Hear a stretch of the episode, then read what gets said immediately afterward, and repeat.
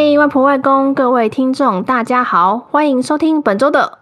外婆专线，Hotline to Grandma 第二十一集。我是阿咪，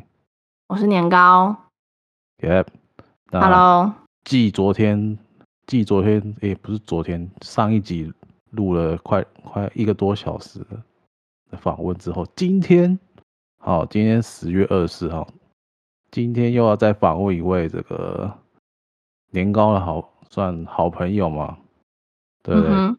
嗯哼，也是这一次要来参选这个宜兰县议员的这个候选人尤文灿，我们欢迎他，掌声鼓励鼓励。Hello，大家好，我是宜兰县议员候选人尤文瀚。好，那就先麻烦你做一下自我介绍了。嗯，好了，因为我刚刚其实已经介绍我自己是现在是在参选当中嘛，嗯，那。其实，在选举之前呢，哎，我我跟那个年糕是主持人是同算是同学啦，以前是同学，然后他这次就是说他有在做这个频道嘛，然后就邀请我过来对受访。那其实呃我在从政之前是在呃在在各个地方旅行，然后写作这样子。那后来在台湾也是出了几本书。那不过后那那。这几年是回到自己的故乡宜兰之后，我自己本身是宜兰人，所以回到宜兰之后就开始走入了这个政治这条道路。那至于为什么会踏入政治这条道路呢？等下在节目的后面再跟大家分享。OK，呃，那我们请那个永文汉，你来跟我们说一下，诶，议员竞选人的一天是怎么样子？因为大家应该都，大家虽然就电视都看很多啊，然后都蛮好奇。呃，就都会蛮好奇说你们参选前的样子，因为我听你的声音，还有我之前跟你有时候聊天啊，知道你一天都过得非常的充实，可是就很好奇说你一整天的行程大概是什么样？嗯，就是其实自己自己在参选前也不晓得选举竟然是这么的这么的烧脑，然后这么需要体力的一件事情。那其实参选人的一天。我这边讲大概我自己个人的，那其实每个参选人的行程都大同小异，不外乎就是增加自己的曝光嘛。尤其对我们，我自己算是一个政治的素人，所以说，呃，最重要的还是曝光跟知名度这个部分。跟现假跟假如跟同区的这些现任的呃竞争者来讲的话，就现任最需要的就是曝光。那曝光有几个方法，第一个就是呃，当然是能够越多的接触民众是最好的方式。那像我一天的行程，大概从早上开始，五六点钟就会去到公园的这个晨运的团体，比方说在学校啊，在运动公园啊里面，就会有很多的这个长辈长辈们会在公园里面打太极拳啊，跳广场舞之类的。那这这其实也是一个候选人比较比较好的一个曝光的机会，因为等于是他们会有一定数量的人群在那边运动，然后你可以去跟参与他们运动，然后增加一点曝光的机会。那可能早上结束一天的这个一开始的时候，一开始的这个行程，接下来白天的话，大部分比较多的会是这种我们所谓的呃白场，白场就是跑这些公祭的场合。那这公祭的场合其实也就是增加自己的这个曝光度，然后表达对这个家这个家里面有往生者的这个家属的一种哀悼之意嘛。所以说，通常这个东西这个会是在上午，上午大概九点到十。十一点钟之间这两个小时是公祭的场合比较多的，那其他的时间这部分就是说你要做一些扫街的拜票啊，或者是私底下的拜访，那甚至是嗯站在街头等等，几乎几乎每天的行程都差不多这样子。那可能偶尔，假如你是像我自己本身是有这个政党提名嘛，所以说会有搭配一些政党的一些活动，例如记者会啊，然后。可能大比较大规模的这种造势活动等等，尤其是在选举的这个越靠近选投票日的这个前面的时间，会有很多的这种造势活动、造势的场合，然后做一些议题等等。所以基本上，我觉得在参选的呃过程当中，每天的生活差不多是如此。早上可能五六点、六七点起床，然后开始跑很多的活动，然后一直到了晚上，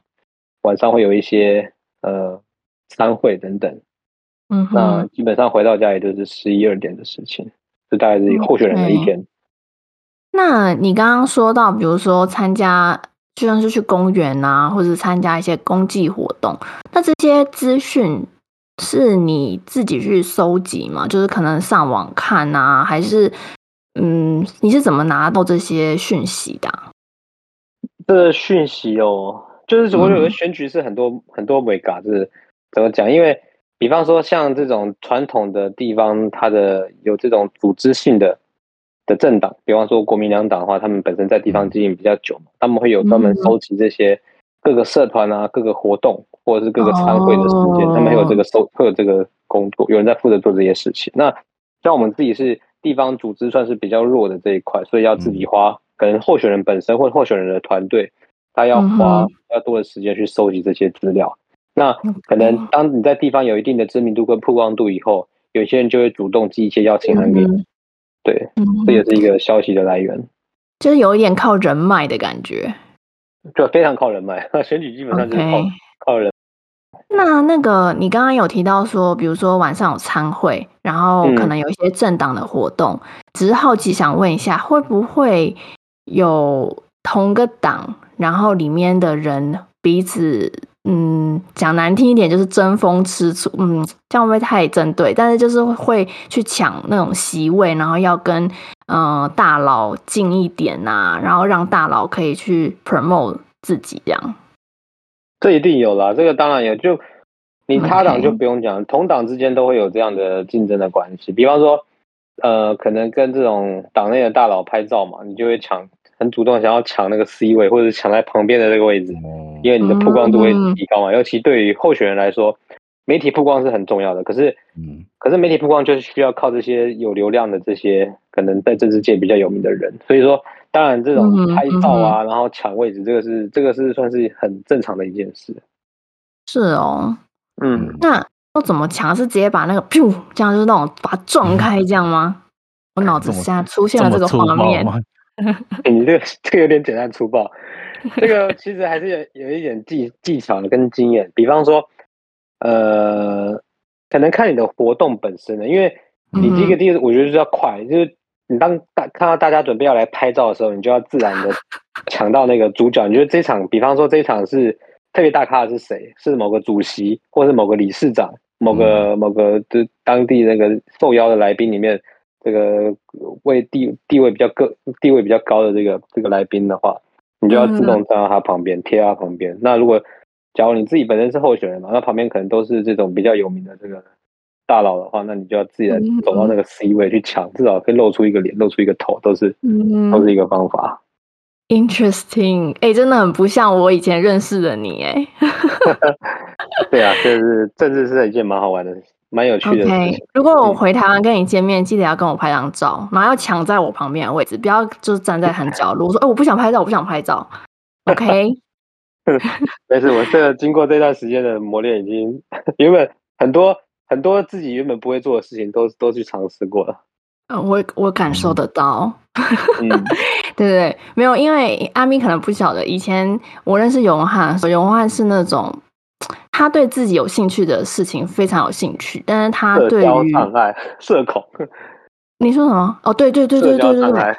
真的真的，而且他也不是很用 Facebook，嗯，那时候 Facebook 流行，那时候就有 Facebook，对，废话，我们好像很老一样，就是嗯、呃，那个。就是他也不太用 Facebook，然后他就觉得他真的是社交，就是他只想跟想交想认识的人讲话，他其他人就是都冷漠，然后所以他要竞选的时候，我就哎呦，真是天大的转变，这必须要访问一下。对对啊，其实就以前我跟年糕认识的时候，那时候自己自己也就是有点，我觉得现在想应该是有一点点社交的恐惧跟社交的障碍，就很很不太敢跟陌生人。然后有太也不太敢，然后也不想跟陌生人有太多的接触。刚刚好现在在做这个政治的工作是完全相反，即便是再不认识的人，或者是你再不想接触的人，都必须要有跟他那个有更多的交流跟沟通，对啊。嗯，没错。好，那接下来就是要问一下大家可能都很好奇的问题，我们想要知道说参选。大概要多少钱？然后有哪些费用？啊，这这直接就这么来了吗？哦，那你还想你还想要多聊一点其他的吗？我没关系，先铺垫一下，直接切中主题。哦 哦这也不是什么主题，这就是大家很好奇的啊。对啊，其实我我之前在，因为我是第一次出来选举嘛，所以我那时候对于选举到底要花多少钱是完全没有概念。然后那个时候我去，就是有这个打算说要说要说要想要出来选的时候，我还记得很多人就讲，就是说你选一个议员，在我们这个地方要选一个议员哦，你没有三千万就不要出来选了，或者没有一千万，就是没有千万以上，你就是你花不起这个钱的话就没有办法选。不过其实后来。自己这样选到现在，感觉是当然花多的有花多的选法，然后我们这种资源有限的也有资源有限的选法。不过我觉得最基本来说，呃，如果是你说六都以外，因为呃前上个月好像那个有做一份这种有做这是哪一个杂有一份杂志做了一份调查，他说在六都里面选一席议员，大概最少基本平均是要花六百万以上。就选一席议员，哦、对，这是投资。嗯、那在我们这，在我们这边的话，假如是以干，就讲不讲不讲这种其他的手段，就是以以正规的这种选举方式，我觉得基本是一百到两一个议员一百到两百万是跑不掉的，对啊，这是最最基本的门槛。嗯嗯嗯。那你刚刚有提到说，呃，有钱有有钱的选法，然后没钱有不是说没钱，有限资有限资源的。方法去选，那你可以说明一下有什么样的差异吗？嗯，这就是选选举风气了，因为你像呃，在一些比较，我相信在比较台湾在比较乡下的地方，他们的选举，我们的选举风气还是比较差的嘛，所以说可能还会有一些存在这种贿选的这种文化，尤其是在越非都市的地区，这个这个风这种贿选的文化风气是比较兴盛的。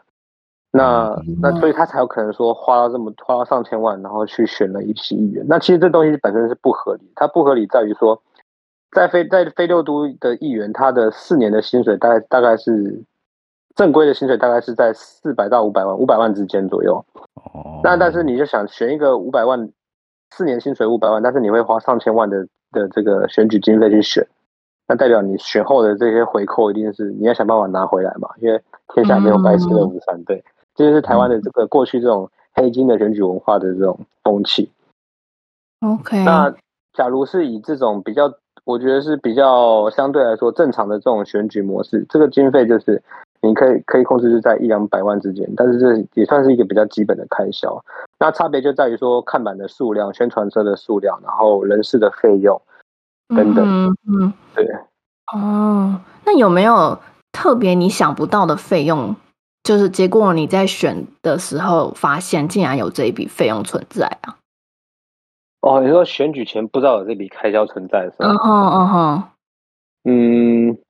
是大概大概的开销都是你可以预估的，只是说像我在选前我没有想到挂看板需要这么多的钱 然后然后因为怎么讲？因为对于一个新人，然后一个政治素人来说，其实挂看板这东西它很花钱，嗯、可是。它是有，它的确是有效的一个选举方法，就是在短时间之内，你要打曝光、打知名度，就是传统这种看板还是非常重要的。嗯、那其实看板这些东西，然后广告啊，它在选举里面，我觉得他的经费至少占到三分之一到一半以上，都是花在这个部分。哦、很，很多哎、欸，对对对。那那那个看板的，这要怎么问呢？平均的价钱吗？是，我问一个，我问平均价钱好，因为一定是。那个价钱差距一是跟那个看板大小，然后呃有所差距嘛？那平均如果说真的要挂看板的话，看板的话可能要决定看板的价格的因素，大概就第一个是地点嘛。假如你在夜市啊，在什么精华的地段啊、市场啊，这种人流非常大，它的租金自然就很贵。那再来就是看面积嘛。对，所以说。那但是都市跟跟我们这种非六都的这些县市又价格又又还差异还蛮大的。那以宜兰来讲的话，一个一面看板，假如是普通的地段，基本租金是在五千到八千左右。那可能好一点的，大概一万到两万之间。哎，是指一天吗？没有没有没有，一个月一个月的租金。哦，嗯嗯。所以所以我们在建筑物上面看到那种。那种那个布啊什么的，那个都是可能要那要去跟谁接洽啊？有专门做这些广告公司的，就是专门在他们找屋主，哦、嗯，哦，他们会去找屋主，然后他们会给屋主钱。对，他等于是先帮你跟屋主谈好，他要租这个外墙，OK，然后你再跟广告公司接洽，okay. 这个这是比较比较方便，但当然相对你就会，那广告公司他需要赚一手嘛，那比较便宜的方法就是你直接跟屋主联系，嗯，可是你这样就要再多花一点时间，但是你的价格相对就会比较便宜。OK，interesting，okay。好，那诶，可然后我们刚刚讲说就要花这么多钱，那想要请你多讲讲，就是。就讲深一点，说你选后的收入来源，嗯、可能政府，因政府一定会给钱嘛。那，哎，政收入来源是政府给的钱吗？嗯，对，议员的话，他的这个薪水，因为在台湾，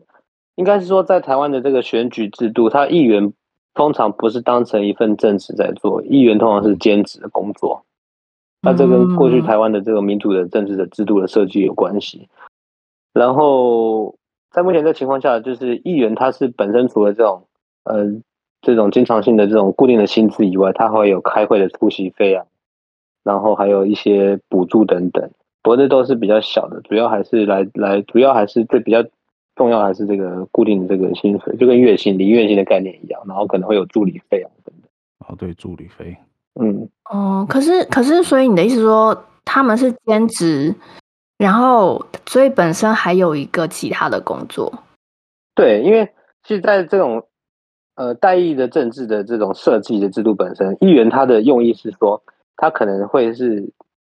我们讲这种比较原本设计这个制度的这种原本的这种想法，是认为说每一席的这种民意代表，他代表的是某个某个领域里面的这种。呃，意见领袖，比方说，我代表的是、嗯、呃渔业的系统，或者是我代表的是农业的系统。然后在这个我在这个地方，我有这些产业的经验，那我来担任这个地方的这种民意代表、代议士。那我可以更最直接的把产业的这种的这种经验跟产业的这遇到的问题跟心声，把它表达出来。那这其实就是当初民主设民主制度它设计的一个一个想法。可是后来。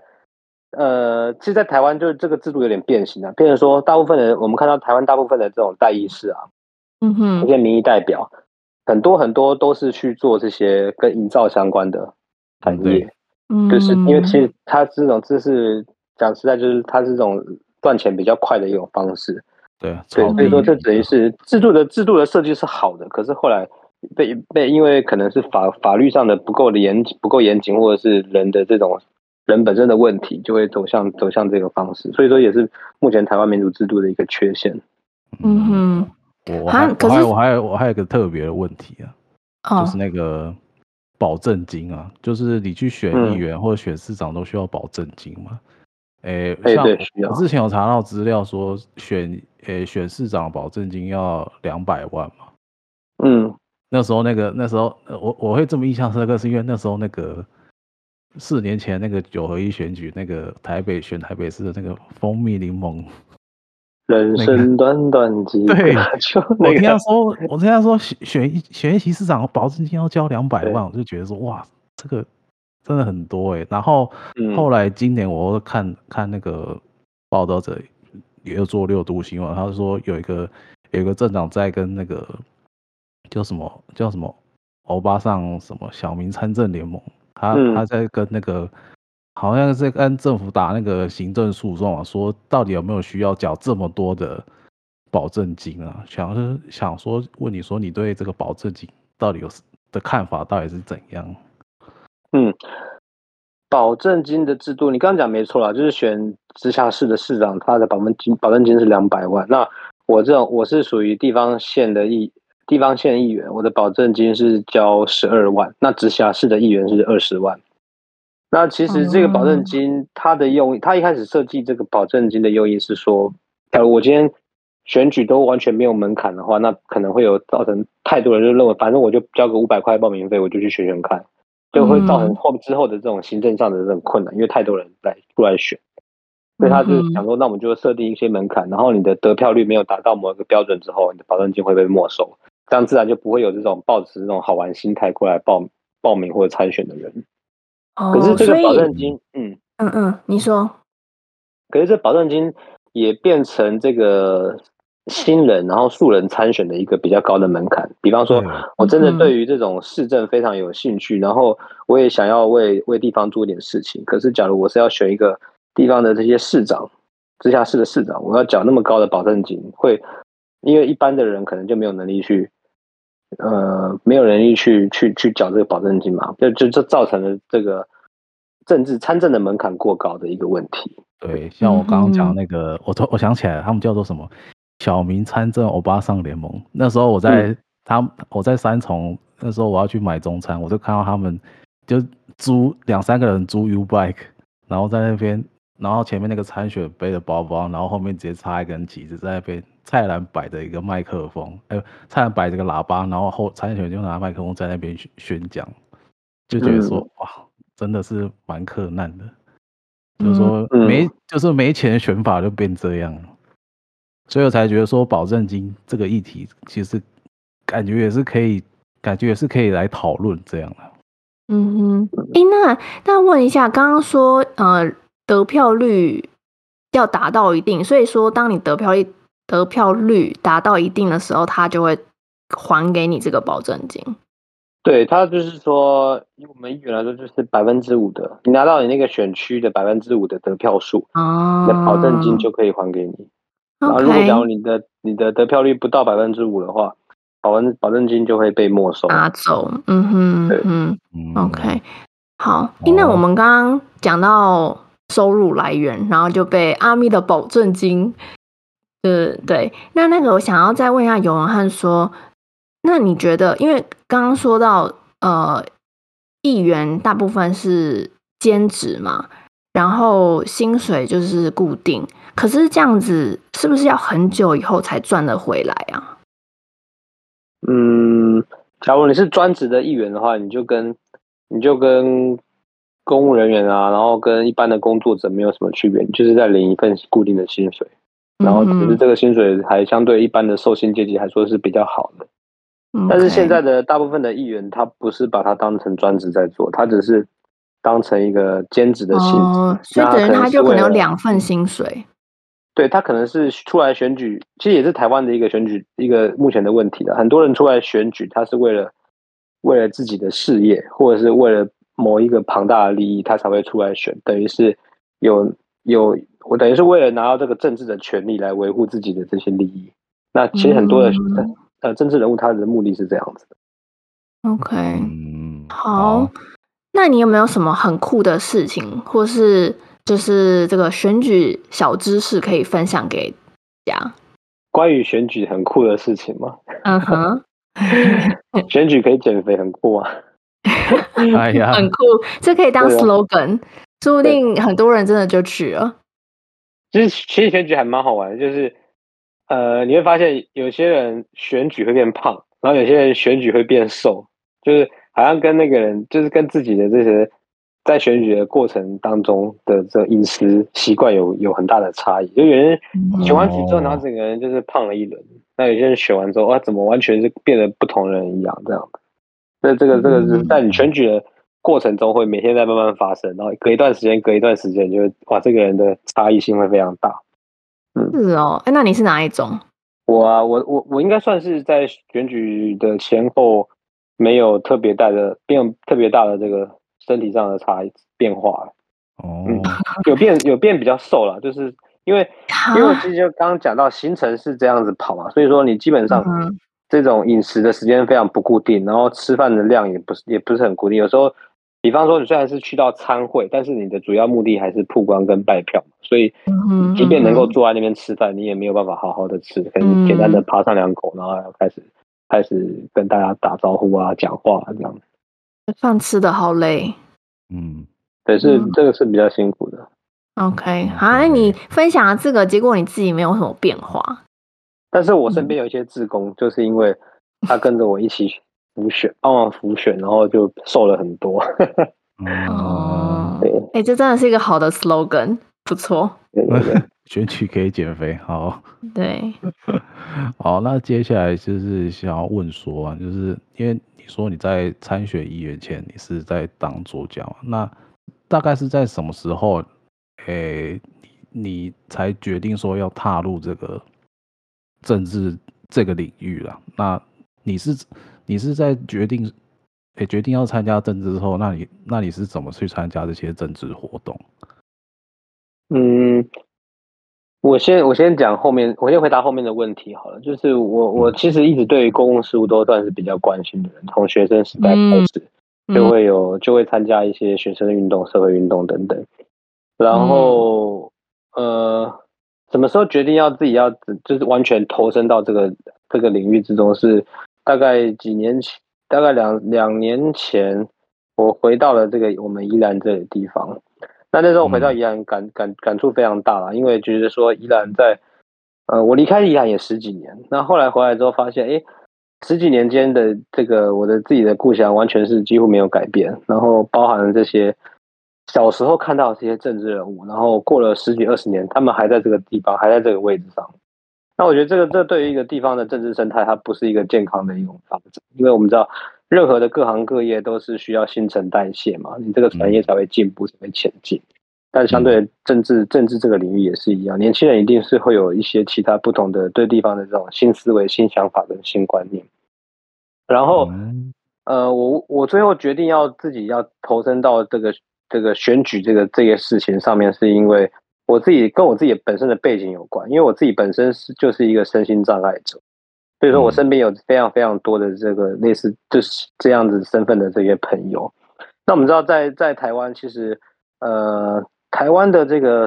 呃制度，然后以及台湾的这个环境，对于弱势群体是比较不友善的。嗯，那相对他们本身就已经是这个声音障碍者本身就是一个比较弱势族群嘛，而且他们的呃意见很难，想法很难很难被主流的被被主流给看见。嗯，没错。所以说我后来我后来也尝试过一些从民间的方式去推动促进这些声音障碍者的福利的工作，可是后来发现所有的倡议跟这种倡导的这种活动。最后，他还是得回归到政策的层面，才能够从根本性上解决问题。比方说，你对于法法律上的医疗法，然后我自己是罕见疾病，所以罕见疾病的专法这些东西，你你在民间当然可以推，可是他推他的前进的速度非常慢，因为他最后还是得透过法律的法律的修改、法律的制定来保障。那这东西就是回归到政治的前层面，你只能用政治的手段去解决。所以这也是我最后。决定说自己下来，下来自己投入到这个选举的这件事情上面的一个原因。哦，好好的，那诶、欸，再来就是你刚刚说你是有这个挂政党参选的嘛？那嗯，就是你当初在选，你你你现在是挂民众党的那个议员来参选嘛？嗯、那你你当初在选选，你当初有选政党吗？就是 国国民党、民进党跟民众党嘛？你当初有思考过要选哪一个政党吗？还是说有人来找你挂他的政党参选？我当时也算是一个巧合啦，因为 当我开始有这个想法之后，然后看到我们这个宜兰的地方党部他在招募这个干部，算是无给职的这个地方干部，然后我就去投了我自己的履历。那其实我觉得这个部分还是你你会选择政党，一定会选择跟你的价值理念比较接近的一个政党。对对对。那我觉得在在我我后来选择民众党也是因为价值理念比较比较跟我接近，然后他在年轻人之间的支持度也比较高。那其实我们过去已经已经呃怎么讲，这成长背景的关系啊，已经对于这种蓝绿的这种统独的意识形态啊，然后这种这种经营的方式，其实。其实我觉得在台湾就是一种不断的这种内耗，对，跟空转。那我最后选择加入这个政党，也是觉得说，在这种第三势力，然后它可能象征着一种不一样的、不一样的期待跟不一样的希望。那另外、另外、另外一点就是，可能跟过去的两党相比起来，民众党其实是给年轻人比较多的机会，只要你有能力，然后能有有愿意表现、有经验的话。都还要给年轻人比较多的机会，比方，呃，拿拿拿，现在其实大家对于国民党最反感的一点是认为说他们实在是太固化、太僵化，所以说他在年轻人的支持度是非常低的，认为这个政党他是没有没有他在年轻人心里是没有办法期待，而且是觉得是一个没有希望的政党。嗯，那那另外一点就是参政的门槛了，因为这种传统的传统的政传统形态的政党，他还是讲比较讲究这种呃，我们讲的就是政治的背景嘛、政治世家，然后嗯，讲讲直白点，就是说你是不是正二代？如果你是的话，你有关系、有背景的话，你自然在这个在这个环境里面，你会你会爬升的很快。那那这个这个东西，其实对于一般的政治素人来说，他是没办法，因为没有办法决定自己的出身嘛。所以说，这也是我后来选择加入一个比较年轻、有活力、有朝气的一个政党的原因。嗯，对。伊娜，我有一个问题想要请教永文翰，就是你刚刚提到说，呃，你参选之前，你就对公民运动啊，还有一些学生呃运动很有，就是有兴趣，然后也有参与。想请问你是怎么参与的啊？我我在念书的那个阶段参与过几个比较大的社会运动，那个时候就基本上五一五一的那劳动节是一定会有嘛，秋斗嘛，然后在那那个我在念书那几年就发生了什么？那时候也是从美国占领华尔街，我记得是占领华尔街嘛。然后所以在全国就是，呃，就是 nineteen ninety 那呃九十九九十九趴反对那一趴的这个财富嘛，就一所有世界财富都掌握在一趴的人手上这样子，就有有后来就发起一个占领华尔街，然后有占领台北这些运动。那到后来的这个比较晚的一些，像是太阳花的抗争，嗯、那时候也是我自己参与方式，就是说到现场，然后就是，嗯哼，完全是加入，就是加入这个这个支持运动，支持这个这个运动，用行动去支持这样。OK，好。太阳花学运真的是改变台湾政治蛮多的一个事件啊。昨天问，昨天问也，昨天问那个也是啊。然后刚刚问到你也是这么说，好。好，那接下来想问说，就是你本来对政治的想象，到你实实际参与政治之后，觉得不同的地方跟相同的地方是是什么？哦，这个这个我倒是感触很深，因为其实过去自己也不是过去，就包含了现在的。我觉得在我自己的认知里面，我对政治还是比较具有理想性的，就认为我们可能都会有一有一个比较。对于社会有一个比较公平的想象跟一个价值观念嘛，他就认为说这个东西，这个我们这个制度是应该要造福大部分的人，然后尤其是照顾相对弱势的这个群体。但其实我发现，在自己在目前的政治文化当中不是这样子，因为大家认为说政治其实就是获取一个权利的手段，那这个权利是用来维护个人的利益，那跟我过去的想象是比较不同的，比较不反差是比较大的，因为因为。政治其实就是一个众人的事情，管理众人的事情。那那我觉得他这个，你假如今天一个一个政治的新人或者素人，你想要投身到这个领域当中，呃，最重要一点其实就是说你的你的这种想法跟你的这个态度，我觉得你是以真正是以公共利益为目的的话，才会值得你去做这份工作，而不是。但是不过相对比较可惜的是，现在大部分人就是我刚刚讲到的，他们都是为了维护自己的。背后的这些可能事业体，或者是为了某一种、嗯、某种既得利益者的这种权利的关系，所以说这我觉得也是现在比较在台湾政治圈里面比较可惜的一个风气。嗯哼，就是没有这么单纯的，就是为了人民做事，很多时候背后是有都为了自己的原因。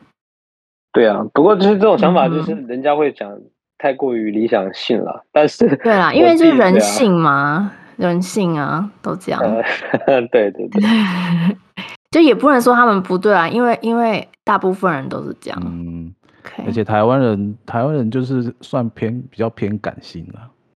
嗯，就很少有那种理性的政理性的政策讨论啊。现在不然你看现在四十九到五十六。东马是在 检讨，讲讲难听一点，东马是在检讨那个在野党。嗯嗯嗯，对啊，就很很少有这种实质的政策讨论啊，所以我现在就很也很少看电视。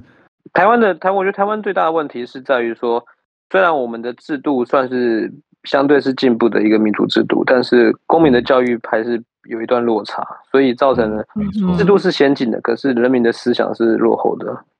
那就会之间就会产这个落差就会产生了很多的问题。嗯，那想要问一下永汉说，大家可以怎么支持自己喜欢的候选人呢、啊？抖内啊，除了把票，除了 哦，最简单、okay. 最最直接的方式，对，就是钱嘛。嗯、对对，支持方式有很多种了。那我简单讲，简单讲几种，就是对于作为一个候选人来说，感最就感最感性的这种支持的方式。但以以以这种以我们这种政治素人来讲，就是资源是非常重要的。那每一笔的这种政治现金都是都是很大的帮助。那当然还有你可以参加自工，因为政治自工是比较难找的，而且而且人力也在在选举上也是一个比较大的开销，所以可以担任自工，然后赞助经费，然后你也可以怎么说呢？就是嗯，假如你真的没有办法说，既没有没有钱也没有办法处理的话，其实我觉得有，有时候一些。释放出一些比较友善的态度跟讯息，因为你在美，在我觉得在台湾的这个内部撕裂是非常严重的。就像我自己，因为我自己是政党提名的候选人，所以说有时候在拜票的过程当中遇到一些跟你意识形态不一样的这些不同的阵营的支持者，他们可能就会直接直接给你摆一个脸色，对，甚至严重点就是给你搞下去。可是，可是我觉得没有没有必要这样子，就是大家其实都是为了。大部分人，我相信大部分人都是为了台湾，为了台湾，为了自己生活的地方，嗯，所以有时候多一些正向的鼓励，即便你你跟他的想法跟观念不同，但是一些鼓励，我觉得对于候选人来说都是一个很大的支持。嗯哼，那你像你刚刚说，如果遇到那种直接掉下去的人，你都怎么回应啊？我啊，我一开始会觉得很莫名其妙啊，嗯 哼，对啊，就莫名其妙，为什么出来参选，然后还要莫名就是被人就是。被人家骂这样，可是后来，uh -huh. 后来反正因为呃这种人还是少数啦，因为大部分人还是理性的。那遇到这种，你就只能自己自我调试啊。对，因为这个、okay. 这个这个社这个社会总是会有这种，总是会有这种人存在。嗯，嗯没错。那从决定参选到现在，你有没有遇到什么很酷的事情，或是很奇葩的事情？然后就是还有你觉得目前最有挑战的事，遇到很酷的事情，我觉得在我自己身上，呃，就是我我的，嗯，我我跟一般我跟其他的这些候选人，我觉得最最最大的差别是我自己的志工还算蛮多的，就是很多人是因为我的，因为我传达出来的理念跟想法，然后他们愿意无条件的去支持我，所以我觉得这些这些这个这个我觉得是一件很酷的事，因为我我也没想过说。嗯理念就是光靠理念跟信仰可以去说服说服不就是说服别人，然后但是在这个过程当中，真的是有人因为这件事情，然后他就是愿意来相信我要做的事情，相信我的理念，相信我的目标，然后用行动来支持我。这是这些事情，我是觉得呃蛮蛮有蛮有意义的。嗯哼，那最有挑战的事呢？最有挑战的事情啊，其实就是因为选举，它是要一个。选举的过程是要把自己的身段放得非常非常低，即便你今天可能是一个博士，或者是你家里面非常非常有钱、社会地位很高的人，但是在选举里面众生平等。你作为一个候选人，就是看到各个阶级的人，都是要嗯鞠躬啊、弯腰啊、点头啊，对，因为你真这，我觉得这是一个学习啊，就是你要学习把自己身段放得非常低，然后请托啊、恳求这样子，对，嗯，这是非常大的挑战，嗯。我也觉得，而且这对于你刚刚说像是博士啊，社会地位高一点的，是他们都要调试自己，然后要确定自己心里为什么要做这件事情，做这件事情的意义，才会愿意去，嗯，希望人民选他这样。嗯，没错。OK，好，那。呃，我知道说你听过我们的那个台美选举大不同，因为我推荐给你的。然后我想要知道说，呃，你对于美国选举有什么看法？然后，身为一个在台湾的呃政治候选人，你对于就是你会不会去也关心别国的政治啊，或是别国现在正在发生的事情？嗯，这部分，嗯。因为我自己大学念的就是政治系嘛，所以说对于各国的选举制度啊，然后选举、全的政治环、政治的情况都会有比较有一些兴趣跟了解。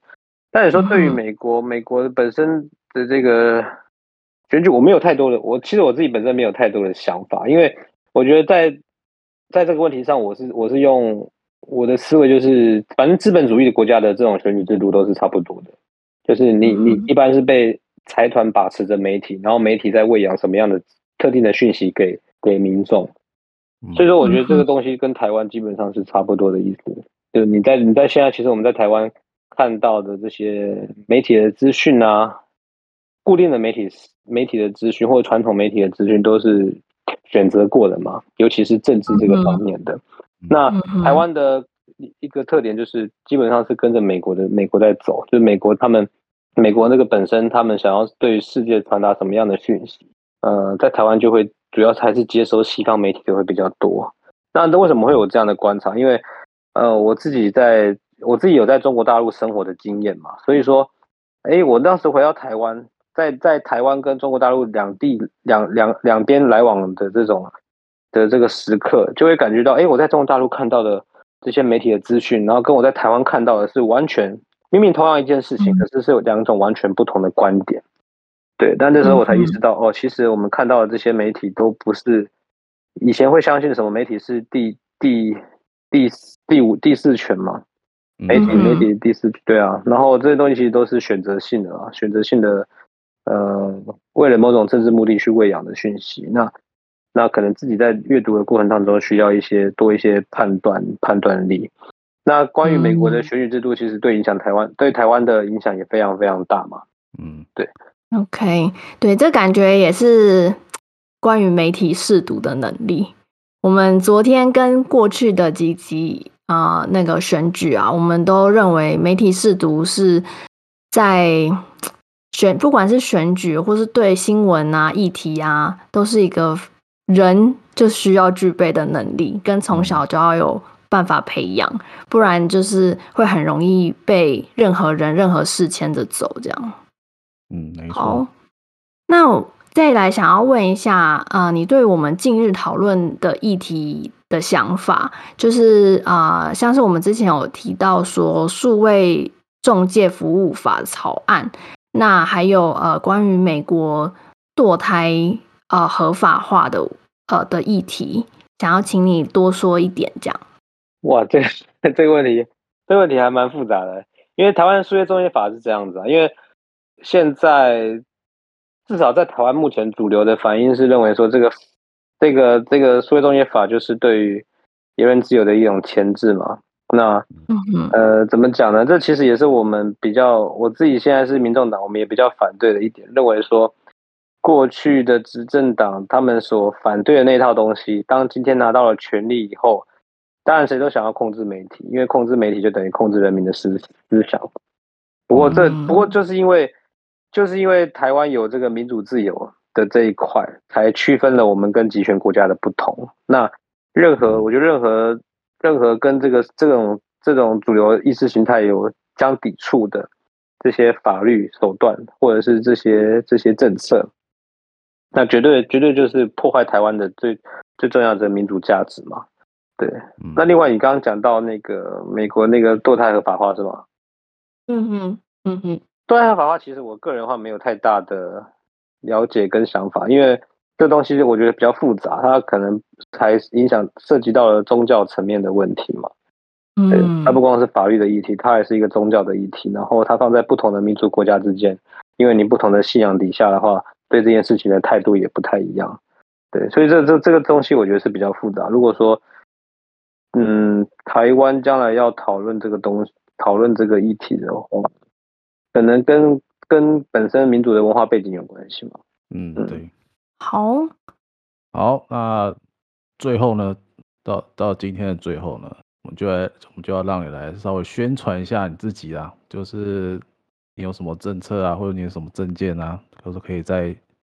都可以在现在稍微讲一下。来，还有你的选区，记得选区，对，还有你的选区，不要不要不要 focus 错的那个 target target customer。